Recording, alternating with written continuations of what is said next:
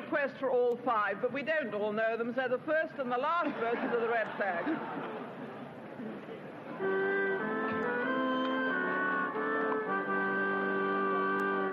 Hello, you're listening to That Option No Longer Exists, the politics podcast that comes at it from both ends of uh, Labour's broad church. My name is John Barnes, and with me, my long-time comrade from the other side of the political aisle. I don't Mr. know if you can still call me comrade. That sounds, well, too comradery. Oh, I, th- I think, Adam, if we weren't old comrades, we wouldn't be able to do this because it would descend into a shouting match. Uh, Like the rest of the country. Good point. Well, like the re- like the rest of the um, Labour Party and the rest of the country, and the High Court and the Supreme Court and uh, media studios up and down the land and the um, internet and shit, everything. Oh, yeah. Well, if you're listening for the first time, you know, the scenario is that John is towards the left of the Labour Party and I am no longer really in the Labour Party. So uh, I'm going to be desperately taking the. And, and I, I would say to probably less educated in the goings on in the party. So John will mention some names that I've not heard of and I'm going to pretend that I have heard of them and say that they're idiots. Well, you might have more experience than me of the thing I thought we'd talk about first today. Um, so, yesterday at the uh, Labour NEC, there was a vote that was carried by two thirds majority to um, disassociate or dis, um, whatever the word is, the Labour Students Organisation. Now, um, lots of people up in arms about this. They're saying, "Oh, how can you like take away all the, the students?" But this is not all of the students that are Labour members. There's twenty thousand plus of those. This is purely the five hundred or so who were actively members of the organisation called Labour Students that claimed to speak for students who were Labour members. I mean, I'm pretty sure that when I joined Labour as a student, my thing said Labour students, or maybe Young Labour. I can't remember. Well, the um, the previous uh, incarnation of uh, the organisation, which may have been called Long- Young Labour, you're right, was closed down at some point because it was thought to be the uh, sort of coterie of the of the left, and the accusation is this time um, from those on the on the right of the party, people like Wes Streeting or Stella Creasy, who've come up through the Labour student sort of movement, that this is a factional thing that's being closed down because essentially the left do not control it. Well, I mean, uh, as I understand it, and see, I had like nearly 10 minutes to read up before. Um, it was John Lansman who proposed getting rid of it, that's right. John Lansman being the sort of Dominic Cummings of the left, um, except that he's been settled in for rather more years, right? Isn't that an anti-Semitic comment? The idea that um, a Jewish man is pulling the strings. It was a two-thirds majority on the John NEC. Lansman a Jewish man? Well, okay, we'll let we'll let you off. Uh, your ignorance of the law is no defence, Adam. But um, the um, a I genuinely majority, didn't know he was. He certainly doesn't seem to want them in his party. a two-thirds majority on the NEC suggests a lot more than um, simply a, a factional decision um, in that matter, because the A lot of the other people on the uh, NEC, of course, not being John Lansman, have to do exactly what he says because he's also Grand High Chief of Momentum, and they're pretty scared of him, right? Well, the people like Tom Watson, for example, who's on the NEC, uh, no reason to be scared of him. The left, as they say, do ha- they say how the left have control of uh, the NEC at the moment, but it's it's really marginal. It's one or two seats. Um, on the on the body, so the um, the two thirds majority is not a factional decision. But the reason behind um, the the sort of disassociation, the the closing essentially of Labour students, because what what would it be before? Um, if it wasn't um, officially affiliated to the party, is um, that uh, they were a group of young, enthusiastic, bright people who, have, Who- hope to have a future in society, uh, who might also help out campaigning. Yeah, a group of people who um, wanted to uh, not abide by their own membership, who had asked them please to have one member, one vote in matters, and uh, even though that had been voted for, they refused to um, to implement it. So basically, power being held by an unaccountable um, coterie, a very small and unrepresentative uh, number of the large number of uh, people who are students and in Labour who are out campaigning up and down the country. Okay, so uh, this is where I do get a bit ignorant. One member, one vote, as in the same system with the unions and all the rest of it. uh, or just one member of Labour students? So any one student, one vote.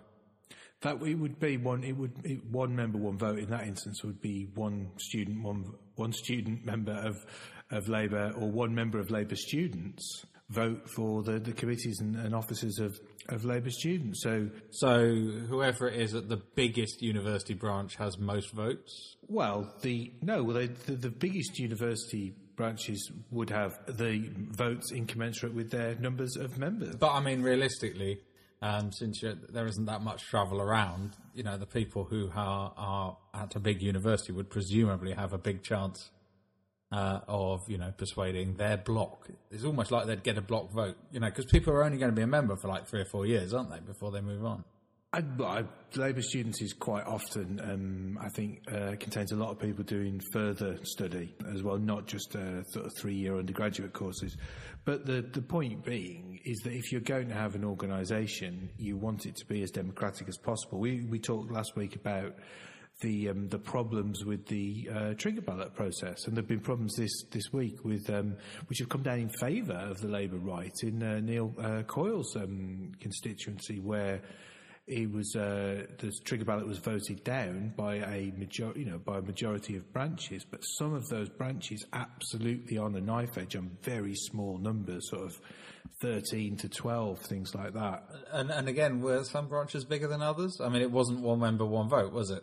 Well, no, that, like I say, that's a, that's a problem. So I'm pro one member, one vote, which is why I can totally understand the reason to move against the Labour Student um, Organisation for not moving to it. But Adam, I've never been in Labour Students. You have. Tell me about it. Now that I think about it, I'm really trying to work out if I was in Labour students or Young Labour. What it did for me was introduce me to some people who had broadly similar political views in order to drink with. But of course, it, in, you know, introduced some who cared quite a lot more. So I ended up doing a little bit of campaigning for somebody I now kind of regret helping, Gisela Stuart, because she was the MP for our constituency, and she also turned out to be a pro-Brexit lunatic. Oh God, the the fall of Gisela Stuart from the sort of darling of um, the membership of, of, of West Midlands Labour for having, you know, taken that seat, which was a difficult seat a couple of times.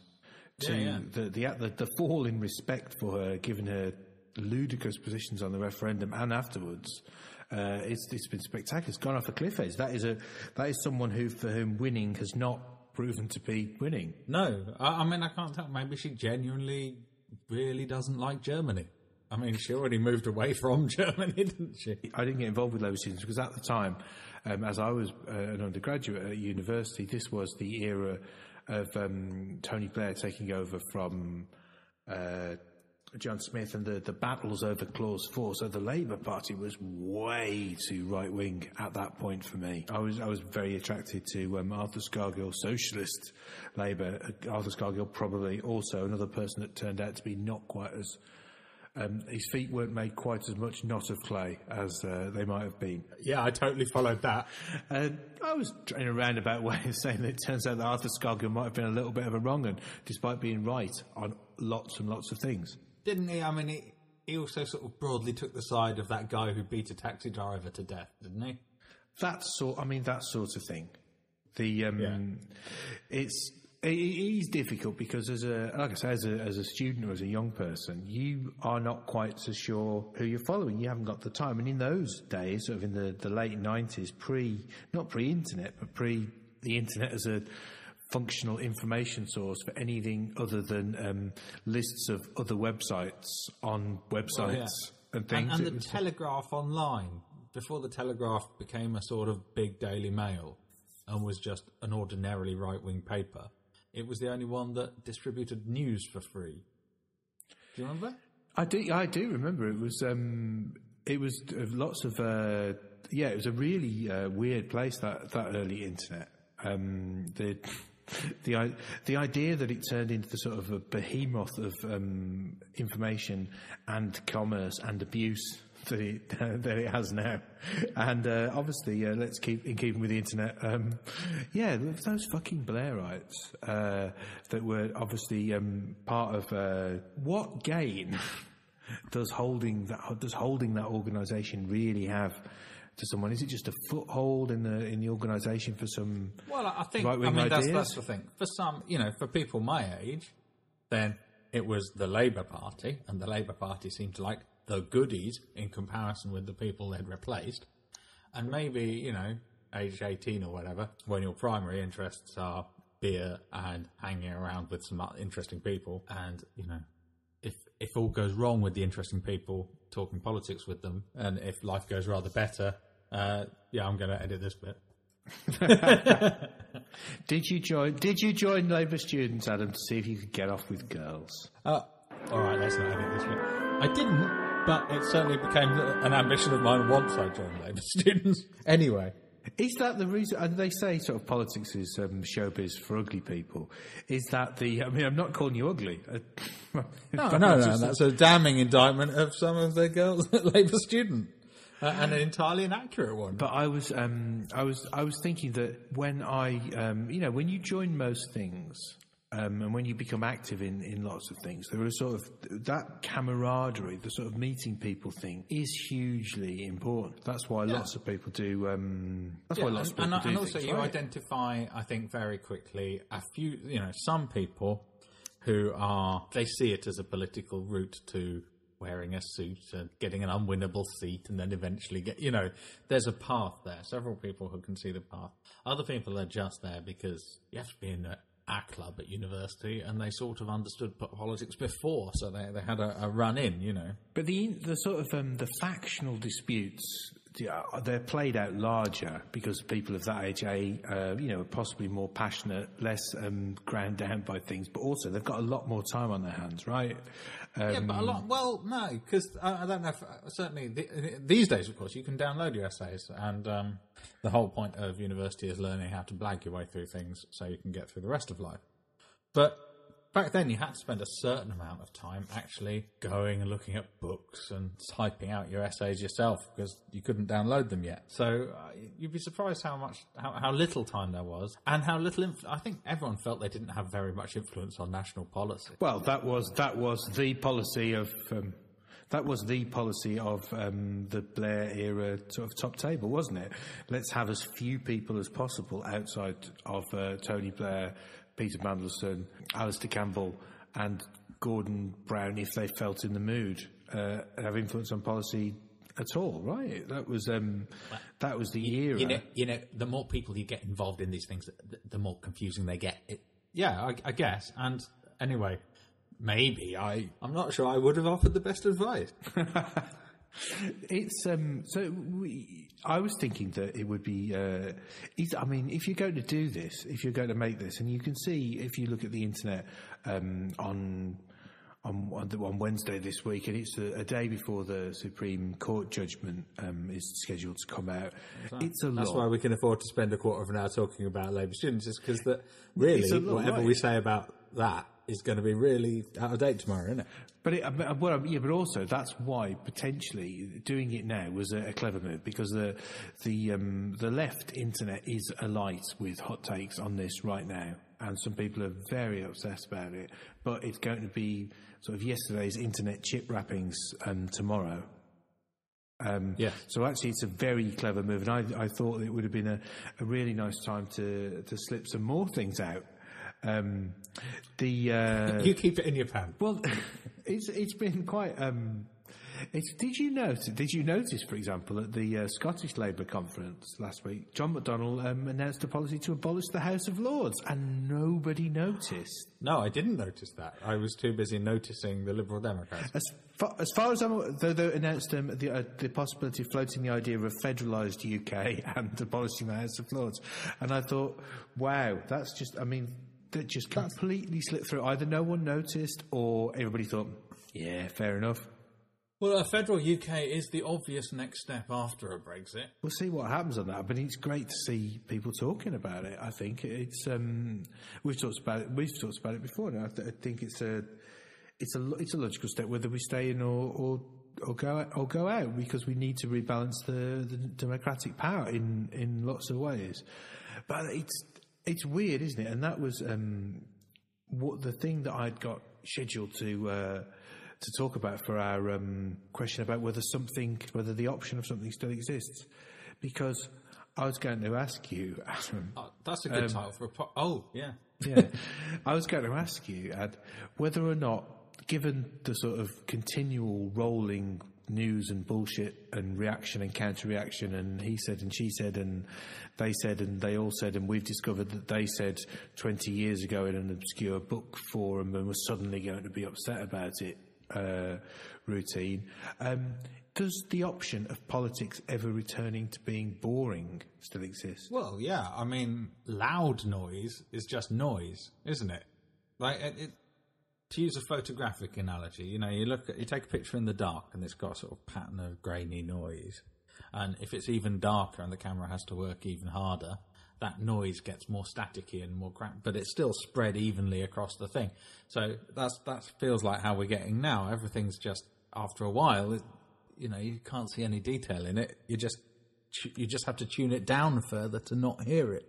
But um, so, but people have tuned things down so far that people have, you know, tuned down and they've tuned the volume down. They've not heard John McDonnell say something about abolishing the House of Lords and moving to a federal UK. They've turned down and they've not seen or noticed Liz Truss signing um, two illegal arms shipments to Saudi Arabia. It barely seems to have registered.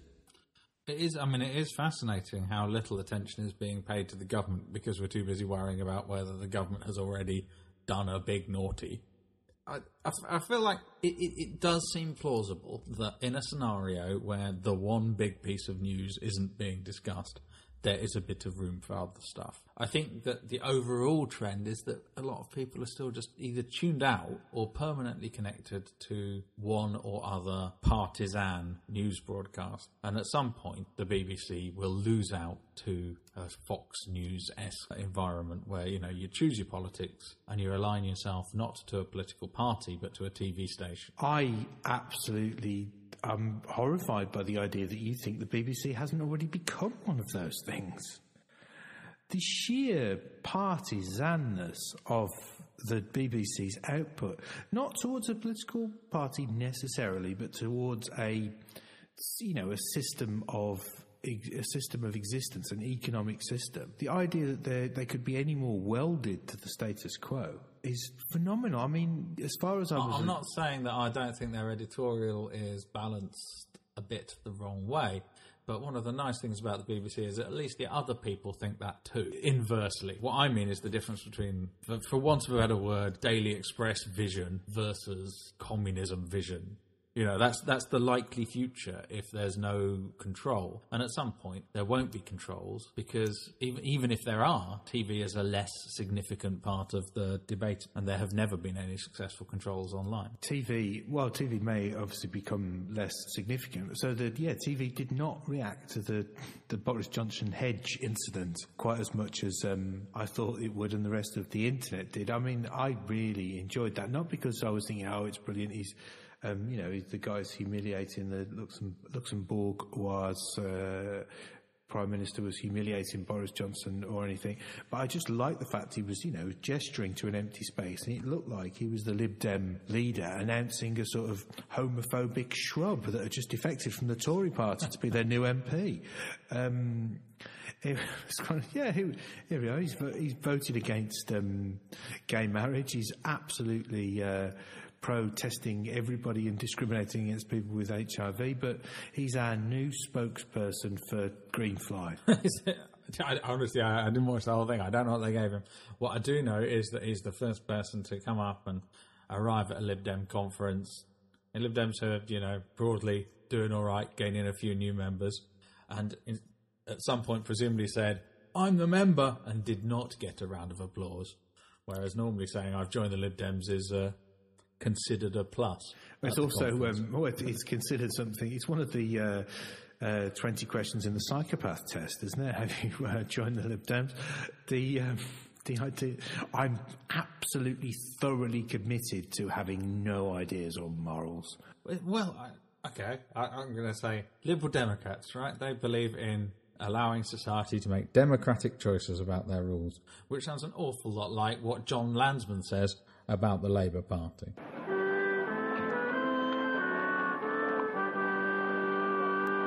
Well, shall we? Should we? Should we go straight into the Dems? Because I was going to ask this week whether or not you think the new leader of the Lib Dems, who is not a shrub, uh, Jo Swinson, is clever or stupid. The way she's taken um, the Lib Dems in a very singular direction. Would you like me to give my position on what that is? Um, so the I, I feel like we're going to anyway. well, so the I, I I just thought I'd do it quickly. So the the idea that I think she's positioned herself to the right of the Tories economically. I think they've positioned themselves to the far extreme of sort of globalist neoliberal federalism. I think they've committed themselves to absolutely being. Um, I mean, I'm surprised they haven't phoned you up to come and join. You're, uh, you know, you're a floating member, as it were. Um, it's uh, Who says they didn't? well, did they?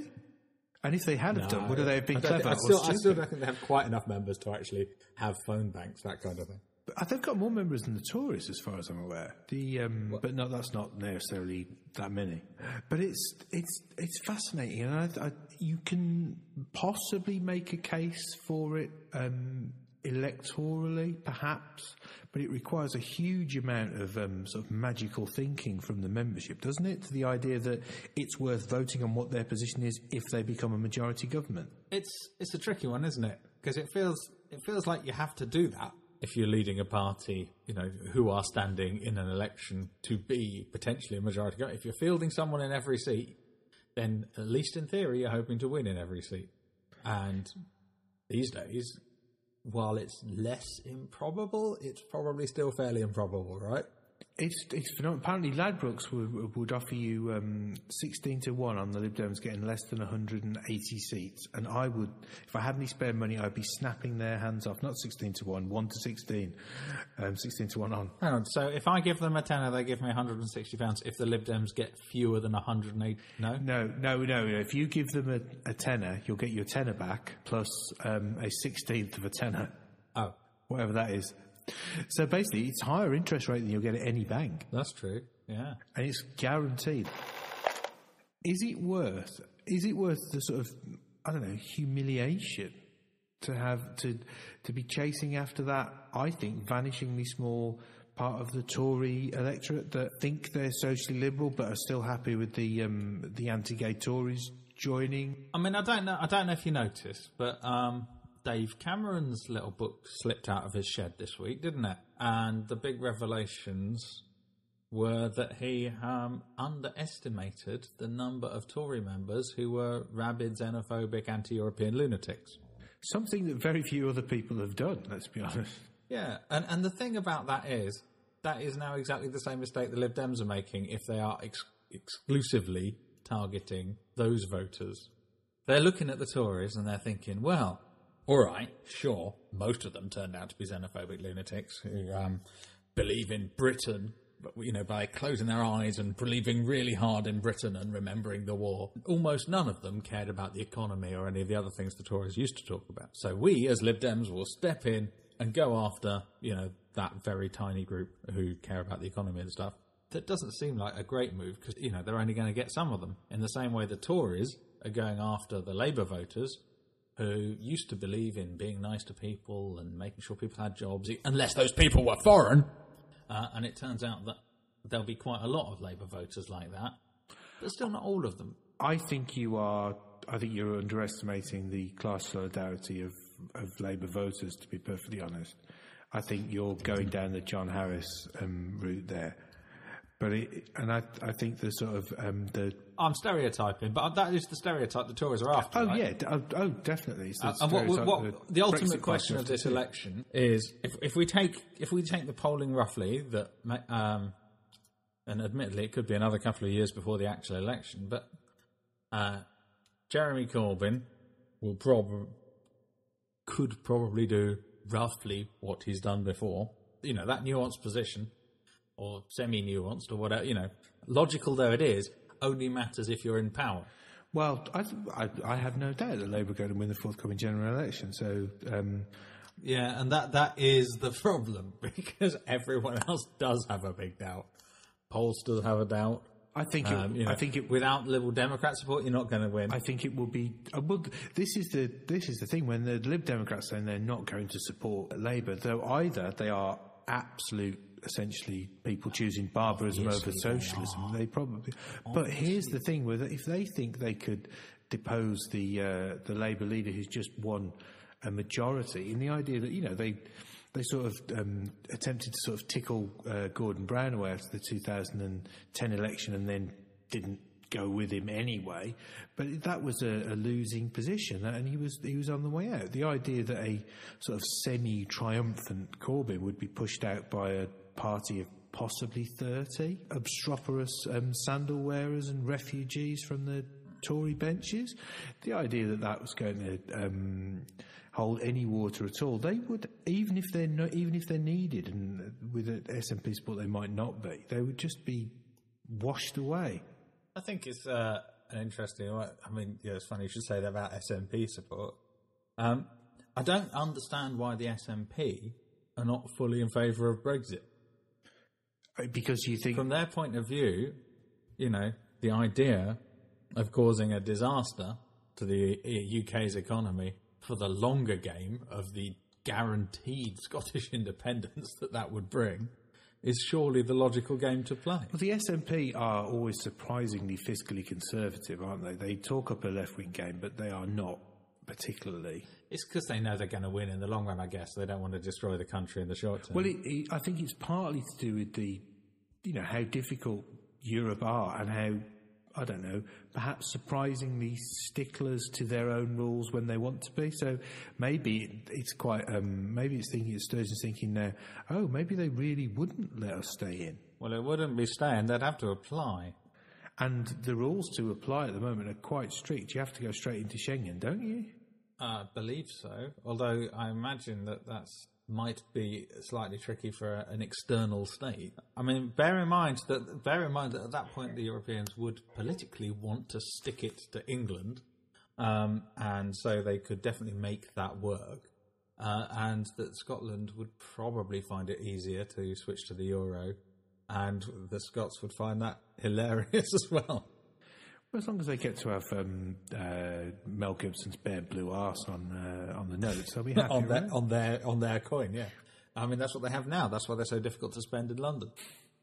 I, I don't believe I've ever. I mean, I don't don't see notes very often anymore, but I haven't seen a Scottish fiver for a long time. I can't remember if there's more than one from different Scottish banks, or if I confuse that with the fact that Northern Ireland also has different money.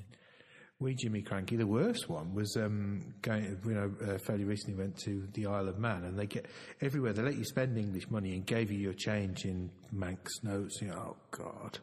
The cafe at the airport coming back, there was an absolutely roaring trade on things like big Twixes for lots of money. Because you think I cannot take this money back. You get you get a taxi to Edinburgh Airport, and they delight in making sure you've got Scottish change. Uh, You know, even if they even if you don't need change, they'll make sure you get change because they know you won't be able to spend it in England. And this is, um, I wonder if you, it's a similar thing with um, Scottish political capital. You don't seem to be able to spend that in England. Um, I don't think that the, um, I don't think that the uh, Lib Dems, um, you know, having a few seats in Scotland or as they do, that's going to translate. In fact, I find, I think that it's going to be really difficult for them to hold their, uh, no matter how Remainy uh, they go, it's going to be difficult for them to hold their uh, Scottish seats if they are seen as, as right wing. But are they being seen? I mean, by someone like yourself, who is quite attached to the Labour Party, uh, almost like you're fed daily press releases, um, you know how the left and the Labour Party, for you know, for sake of argument, half a million people really feel about the Lib Dems, uh, really feel about these things. What you know, what does the man in the street who only really pays attention to politics a little bit before an election and then ducks her head down and really wishes Brexit would all just go They're away giving because it's they're giving us loads of ammunition there. I mean, in um, the constituency I'm in, um, it's a It's a uh, ex um, it's a Lib Dem Tory marginal that might be less marginal for uh, the Lib Dems this time if they're they're doing well. But the I you know there are genuine talks um, sort of not official talks, but in the, the Labour sort of circles again, we know, is this one we're going to really, really push at, or does that, you know, does that risk the Tories getting in? And I know that's not how um, we're meant to talk, but that is how people talk. They're not talking about giving any less effort or wanting a Labour government any less. They're No, thinking, no, you don't say it out loud. well, they think, but, But, they're, yeah, thinking, they're thinking about they're thinking about your near, you know, our nearest marginal, which is probably um, one of the Reading seats. Um, but the um, but you could, and there has been some atrocious behaviour and statements from our Lib Dem MP in, in recent weeks, including supporting Phillip Lee's um, uh, essentially homophobic HIV uh, amendment.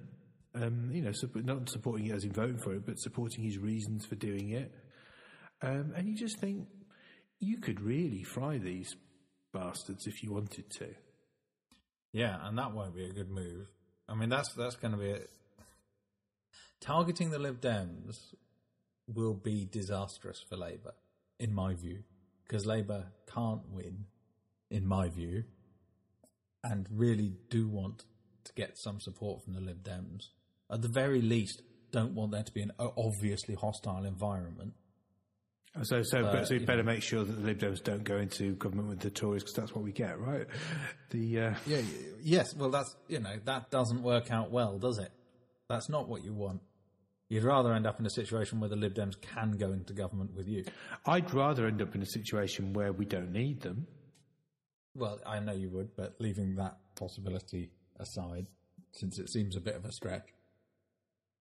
Okay, go on. Yeah, no. So, well, that is there is a there is a thing which I think means that, and I think this is true that Labour in 2017 did a sort of a two pronged attack where they campaigned anti-Tory, but also pro the 2017 manifesto. And I think it's a, a really uh, difficult one that Labour have to double down on the sort of positive message in the forthcoming election because some of the anti-Tory attack lines are, uh, are, are muted a little bit, are, are dulled a little bit by the fact they're now saying they're going to turn the spending taps on. Um, they won't, but that's what the messaging says, and that's what the and that's what the media and, and they've got it across very effectively. So that's that's going to be a real problem for Labour. so we absolutely have and to. they've certainly got it across effectively enough to get those people who want to hear about the spending, but of course, really just don't like foreigners. But don't you know? They don't want to be motivated by that. They want to say, "Oh, I'm voting for the Tories for all the money for the NHS," in the same way that they wanted to vote for Brexit for all the NHS. But actually, they were voting because they don't like foreigners.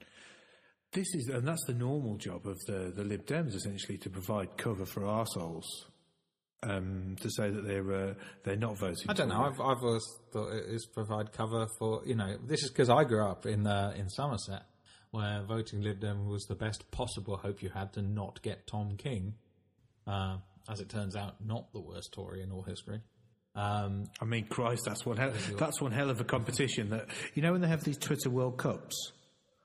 Um, maybe maybe we should start the uh, Twitter World Cups of the worst Tories in history, and uh, see if that uh, gets vote. But the, no, I mean, and, and and certainly back in the, the sort of Charles Kennedy days and, and pre that, um, there was an there was a certain honourable line for the Lib Dems. They hadn't quite shown themselves to be, you know, liberalism is built on sand, but they hadn't actually sort of shown themselves to be, I don't know, sweeping it into the sea or anything at that point.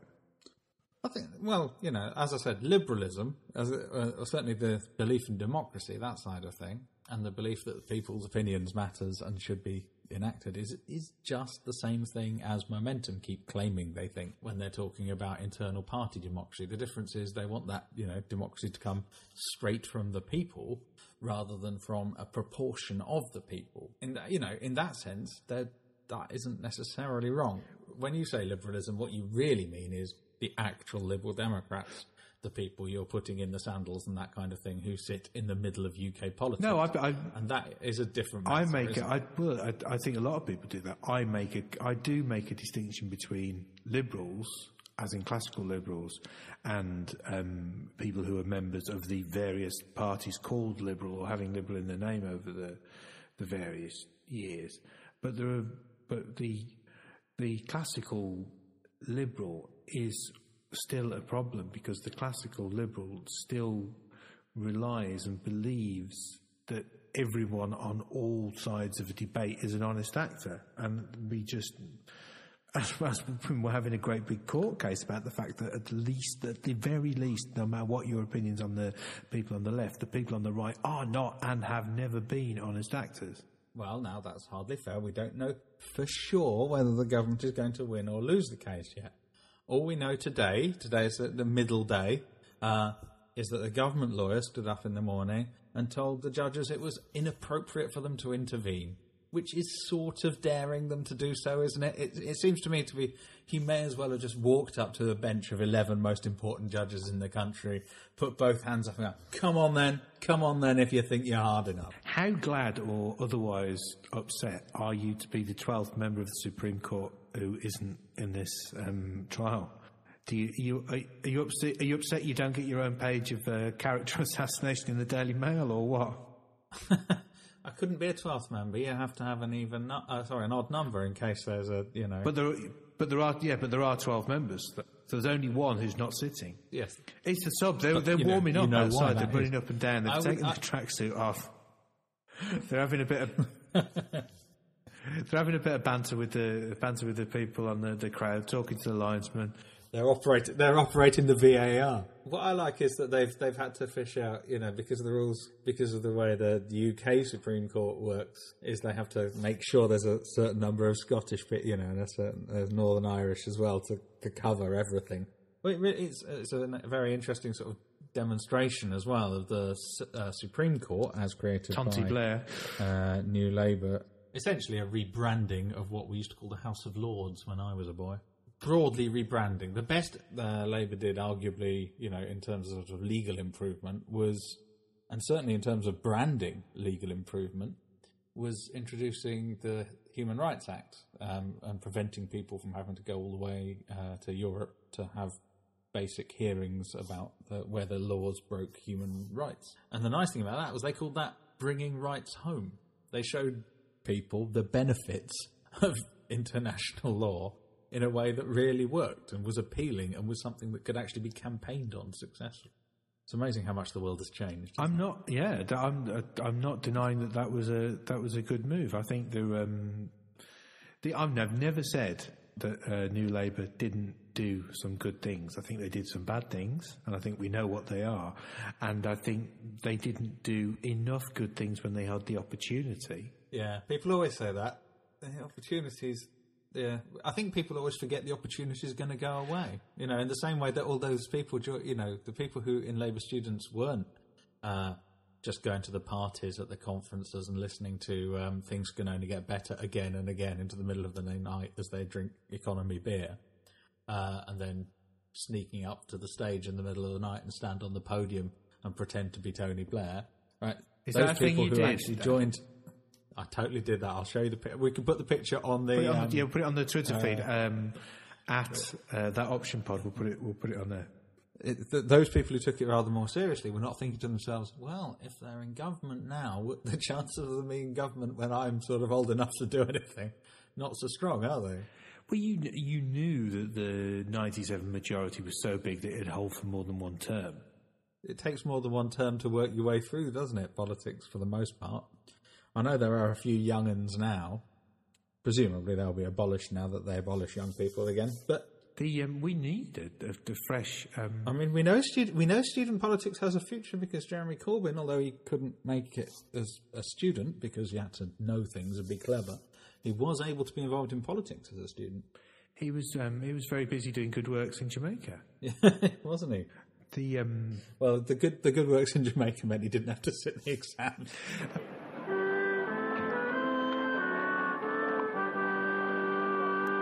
Apparently, um, I don't know whether th- or not this is true, but uh, one of the motions coming to uh, conference this week, in no way connected to Jeremy Corbyn going to Jamaica, is Labour are thinking about decriminalising or legalising uh, most drugs. That's I mean that feels like something. It's a progressive thing. It's worked in Portugal, but also I wonder yeah. if that meant. it's, it's come and gone in Labour, hasn't it? As well, there was a lot of. Uh, I just wonder if that meant they were going for the Tory leadership candidate vote. You never know. You never know. Um, I I also noticed that uh, in since we're talking about conference scheduling, um, and just to bring up a sore point for the Labour Party, that uh, they have decided to speak about the uh, disciplinary system. You know, so the Jewish issue, and they've scheduled a debate on the Jewish Sabbath. Did you know I did that? not know. I did not know that. The, the, uh, the Jewish labor, the Jewish labor movement, who are already slightly irked that they were not invited to get involved in the discussion about the new disciplinary system, uh, are also a little offended that their more devout members won't even be able to come to the debate on uh, a conference. I didn't. I did not know that. That seems to be curious. Well, it, it does seem. Um, I suppose it's inevitable, but the um, political wranglings about the um, the, the structure of, of conference and the sort of conference arrangements committee is kind of disappointing because you know I'm honour bound to vote for the left candidates on that, um, and I, I want them, but it shouldn't be beyond the wit of Labour to devise a mechanism that suggests, you know, let's do this on pure numbers, for example.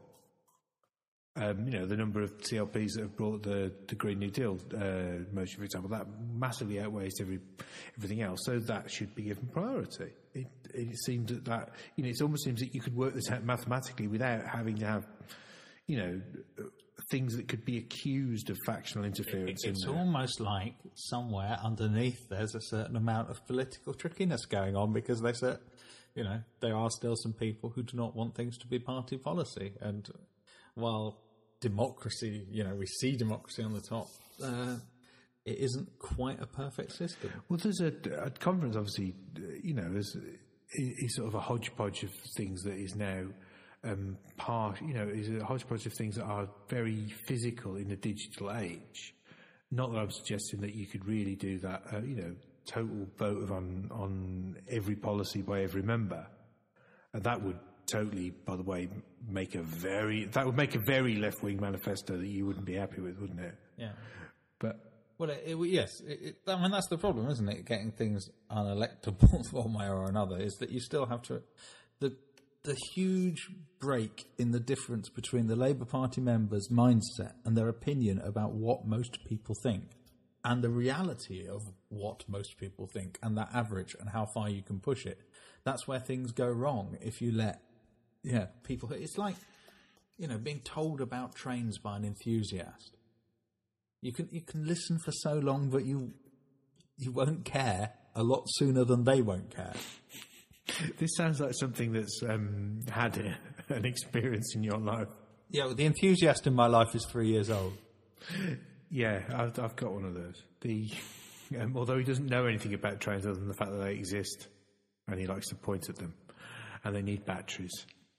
So returning back to the the question, so it kind of which kind of does tie in the um, if the Liberal Democrats are taking if Jo Swinson is making the Liberal Democrats or ta- or dragging the Liberal Democrats when they're in the you know she's in the first flush of uh, leadership to these very odd um, right, further right than the Tories economically, on the absolutely extreme wing of any uh, neoliberal trading bloc debate.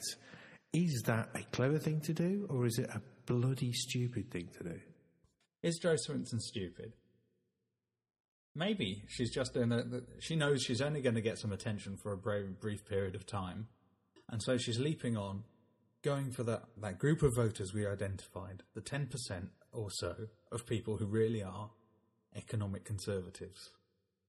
There's, there's no need to be too nicey nicey with the Cor- Corbyn, that kind of thing, because they're probably not going to be trying obsessively in the Labour Lib Dem marginals.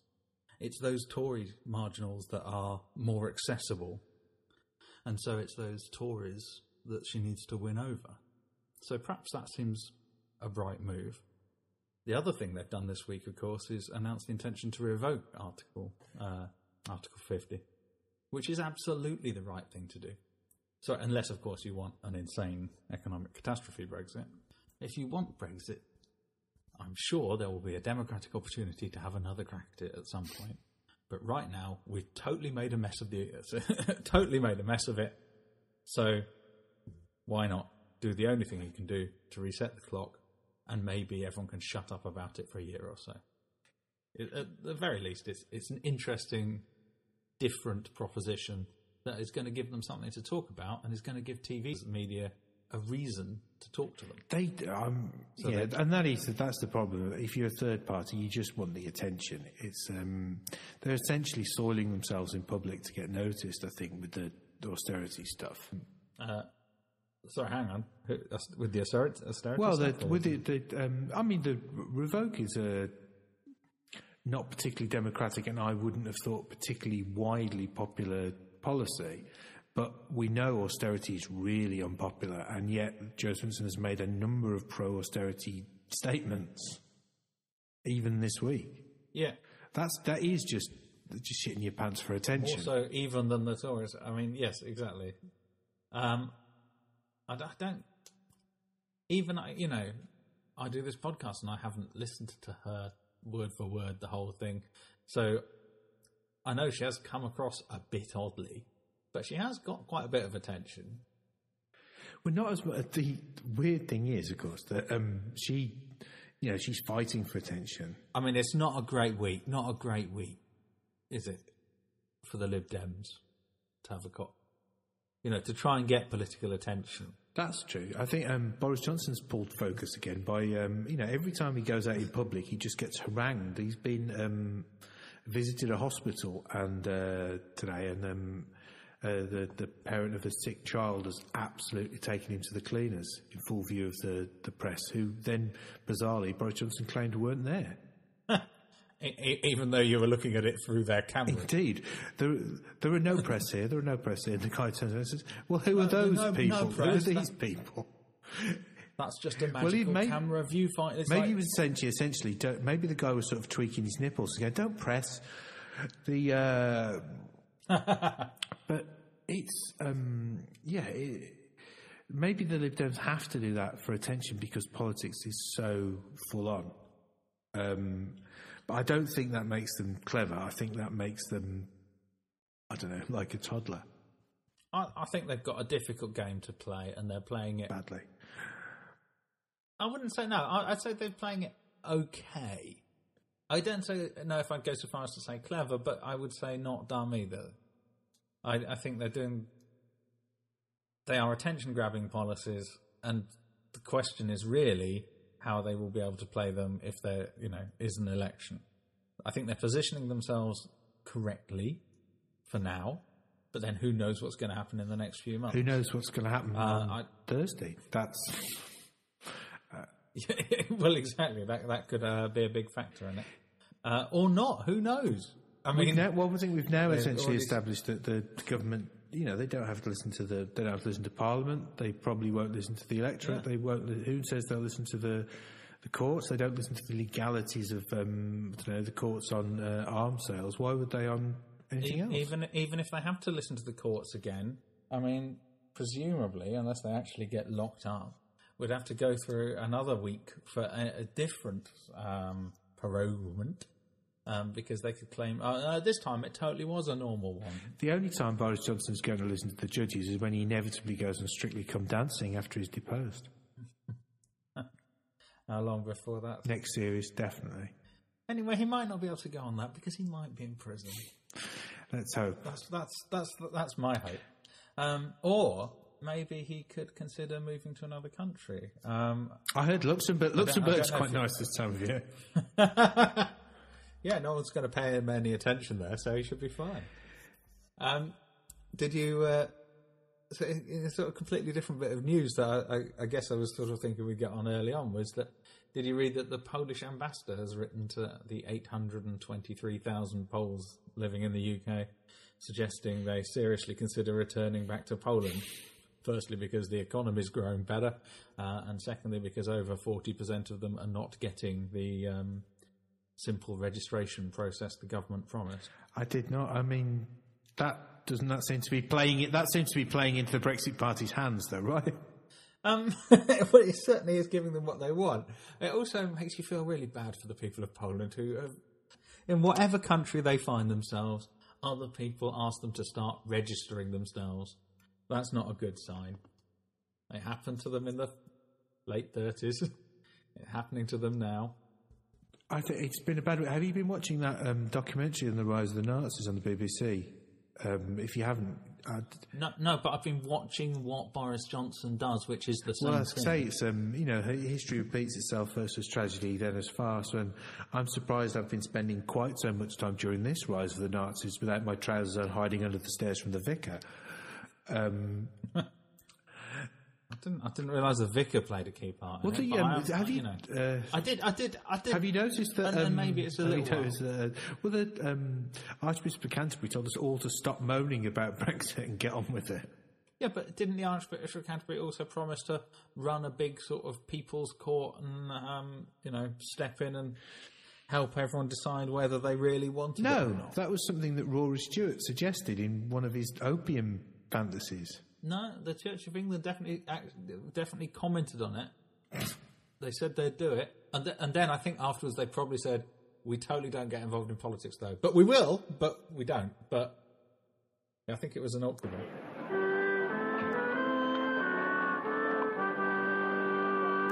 I was going to say last week we forgot to um, allocate victory. Can you remember whether I won or you won last week? I don't. I think it was a score draw. Fair enough. This makes this a big, the, the second leg and a big six pointer. So I think we, I think. You think you well, won I, again? I do because no, I think I won this time. let's um, well, let's uh, agree to disagree and we'll see. I, th- I think it, I think the thing is, like, I mean, we were talking about toddlers, yeah, and talking about toddlers getting attention. And the problem here is that I find it very annoying when my toddler achieves attention in roughly the manner you're describing, which he does more often than I'd like. But I will say that he does get that attention. And from his point of view, the attention is all he wants. So I, I think that it, once again, you're trying to ascribe more higher motives to the Lib Dems than actually they have or need in the situation. I don't think I'll be guilty of ascribing high, higher motives or any motions to the the Lib Dems um, in the future. And I think motions are the issue. Indeed. Um, so thank you um, for listening to this week's That Option No Longer Exists. We'll see you post verdict next week. You can catch up with us uh, all through the week at on Twitter that at that option pod or on Facebook search for That Option No Longer Exists or pop to our website and listen to all of the out of date episodes, which is thatoption.co.uk. And we will pop up in the, the show notes to this episode um, that photo of Adam pretending to be Tony Blair on a on a Labour conference stage, just uh, to entertain that's, you all. uh, that's an excruciating truth. Uh, um, yeah, so you can uh, enjoy that and, and, of course, enjoy all of our back issues as you wander around the supermarkets stocking up for the second Brexit. Brexit Two, the sequel. Um, yeah, we'll uh, see you next week. Bye bye. Bye.